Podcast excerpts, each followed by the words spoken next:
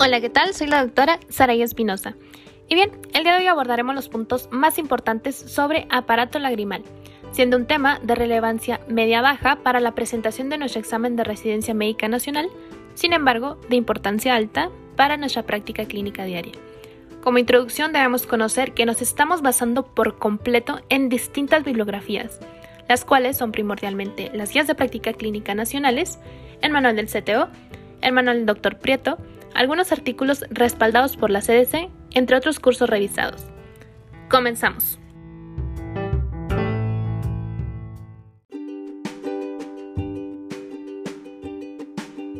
Dacriadenitis. Esta es la inflamación de la glándula lagrimal principal. Se divide en agudas y crónicas. Las agudas están causadas por procesos sistémicos como la parotiditis, el sarampión o la gripe, o locales como la erisipela. ¿Qué clínica vamos a encontrar aquí? El aumento de tamaño de la glándula, que se hace dura y dolorosa la palpación.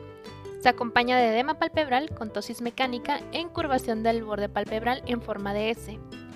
Recordemos que suele también haber adenopatía preauricular.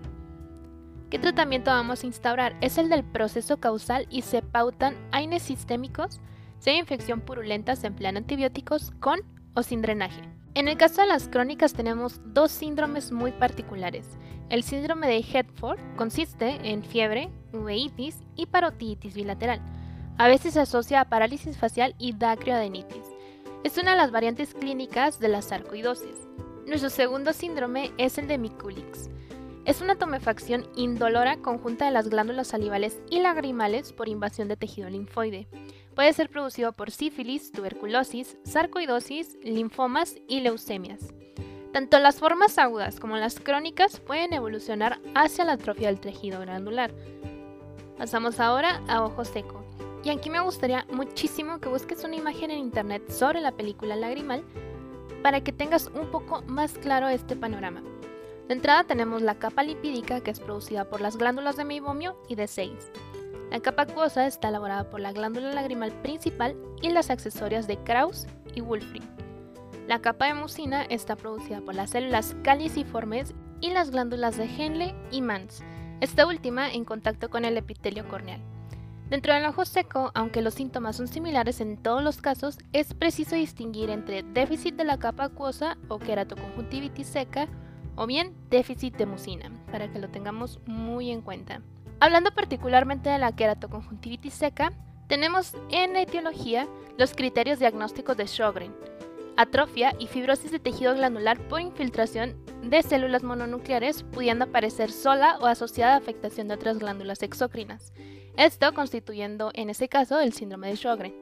Se observan lesiones granulomatosas, inflamatorias o neoplásicas, bloqueo de los conductos excretorios por cicatrización conjuntival.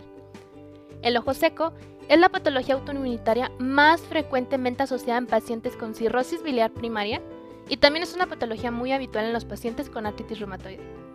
¿Qué clínica vamos a encontrar? Bueno, presentamos a un paciente que nos refiere irritación, sensación de cuerpo extraño, escozor, fotofobia y visión borrosa transitoria. Aparecen erosiones epiteliales punteadas en la córnea que se tiñen con fluoresceína, filamentos en el epitelio corneal, se pigmentan con rosa de Bengala y disminución de la secreción lagrimal, detectada por un test de Schirmer anormal.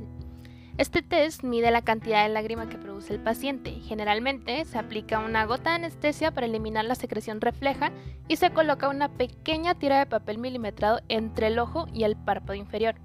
Tras 5 minutos se valora el número de milímetros impregnados de lágrima y un sujeto normal moja entre 10 y 15 milímetros. Ahora, en el caso del déficit de mucina, la etiología es debido a la adhesión de las células caliciformes por diversas causas, siendo las más habituales la hipovitaminosis A, la cicatrización conjuntival por síndrome de Steven Johnson, el penfigoide, las quemaduras químicas o el tracoma, que ya lo vimos. Clínica. Aquí es similar a la queratoconjuntivitis seca. El test de Schirmer no tiene por qué ser anormal, puesto que la cantidad de lágrima puede ser la usual. Sin embargo, los síntomas aparecen porque la capa acuosa permanece muy poco tiempo sobre la córnea y, bueno, al faltarle la capa de mucina, el tiempo de rotura de la película lagrimal, por lo tanto, va a estar acortado. Para el tratamiento de ojo seco, bueno, de primera línea se realiza con lágrimas artificiales. Otras medidas complementarias como el uso de humidificadores, de gafas de protección o la tarsorrafia que pueden ayudar. La ciclosporina tópica se considera tratamiento de segunda línea.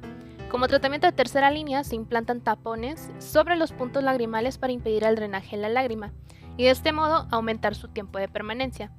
La pilocarpina y otros secretagogos como la cebimelina pueden utilizarse de forma puntual en algunos pacientes. Se administran por vía oral, resultan eficaces, pero tienen importantes efectos adversos, ya que el aumento de la secreción lacrimal se acompaña de cefalea, dolor abdominal, náuseas, diarrea, salivación y sudoración. Pasamos ahora a dacriocistitis. Esto es bien importante que lo tengan en cuenta, entonces tomen nota. En el recién nacido es la infección del saco lagrimal por imperforación del conducto lacrimonasal. Se produce una epífora y episodios recidivantes de tomefacción y enrojecimiento en la zona del saco, además de supuración por los puntos lagrimales. Se trata mediante un colirio antibiótico y en el 90% de los casos esta imperforación se resuelve espontáneamente a base de masajes en los primeros 12 meses de vida.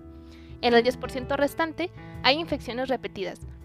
El tratamiento va escalonado, siendo lo primero un masaje al conducto lagrimal en los primeros 12 meses de edad, después un sondaje de vía lagrimal a partir de los 12 a 14 meses de edad. Finalmente, dacriointubación si los síntomas persisten a pesar de los sondajes. En el caso del adulto, la inflamación del saco lagrimal más frecuente está en mujeres mayores de 50 años. Presenta varios cuadros clínicos que son los siguientes: dacriocistitis aguda supurada. Aquí existe una infección bacteriana con formación de absceso. El germen más frecuentemente implicado es, claro, aureus. Es una tumuración inflamatoria en el ángulo interno con piel hiperémica y edema que se extiende en el párpado inferior y a la mejilla. Resulta muy dolorosa y si no se resuelve, tiende a fistulizarse a la piel de la cara. Se trata mediante antibióticos tópicos y sistémicos. Se puede usar, por ejemplo, la cloxacilina oral y antiinflamatorios sistémicos. Ahora, si queda obstrucción permanente, hay que recurrir a la cirugía. Una vez resuelta la infección, el tratamiento de elección es dacriocistorrinostomía. Se crea aquí una nueva vía comunicando lo que es la vía lagrimal con la cavidad nasal. Y de segunda elección, una dacriocistectomía. ¿Qué quiere decir esto? Que hay una resección del saco lagrimal. Pasamos a lo que es la dacriocistitis crónica. Aquí existe una inflamación y obstrucción crónica donde el principal síntoma es la epífora. Puede sufrir procesos de reagudización. El tratamiento es la dacriocistorrinostomía, que quiere decir la recreación de una nueva vía de drenaje lagrimal a través de la pared ósea nasal. Se puede realizar por vía externa a través de la piel o por abordaje endoscópico con láser. Otro tipo es el mucocele del saco. Es una variedad de dacriocistitis crónica y tras la obstrucción del conducto lacrimonasal se acumulan secreciones de las células caliciformes que dilatan el saco y provocan una tumoración adherida a planos profundos. Esta la verdad es que no duele. Al presionar sale el contenido mucoso del saco por los puntos lagrimales. Se trata mediante dacriocistorrinostomía.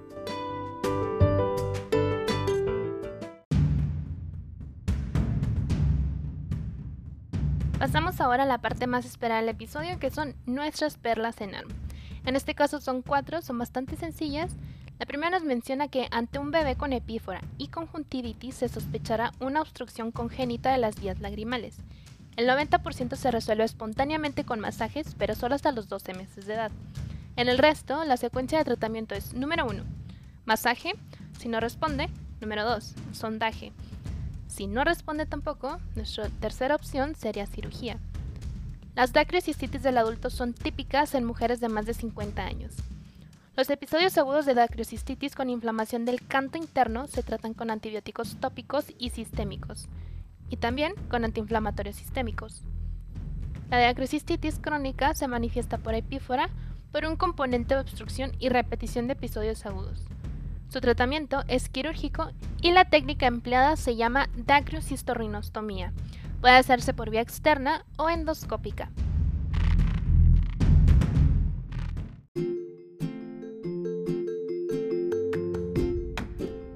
Con esto daríamos por terminada nuestra revisión del tema.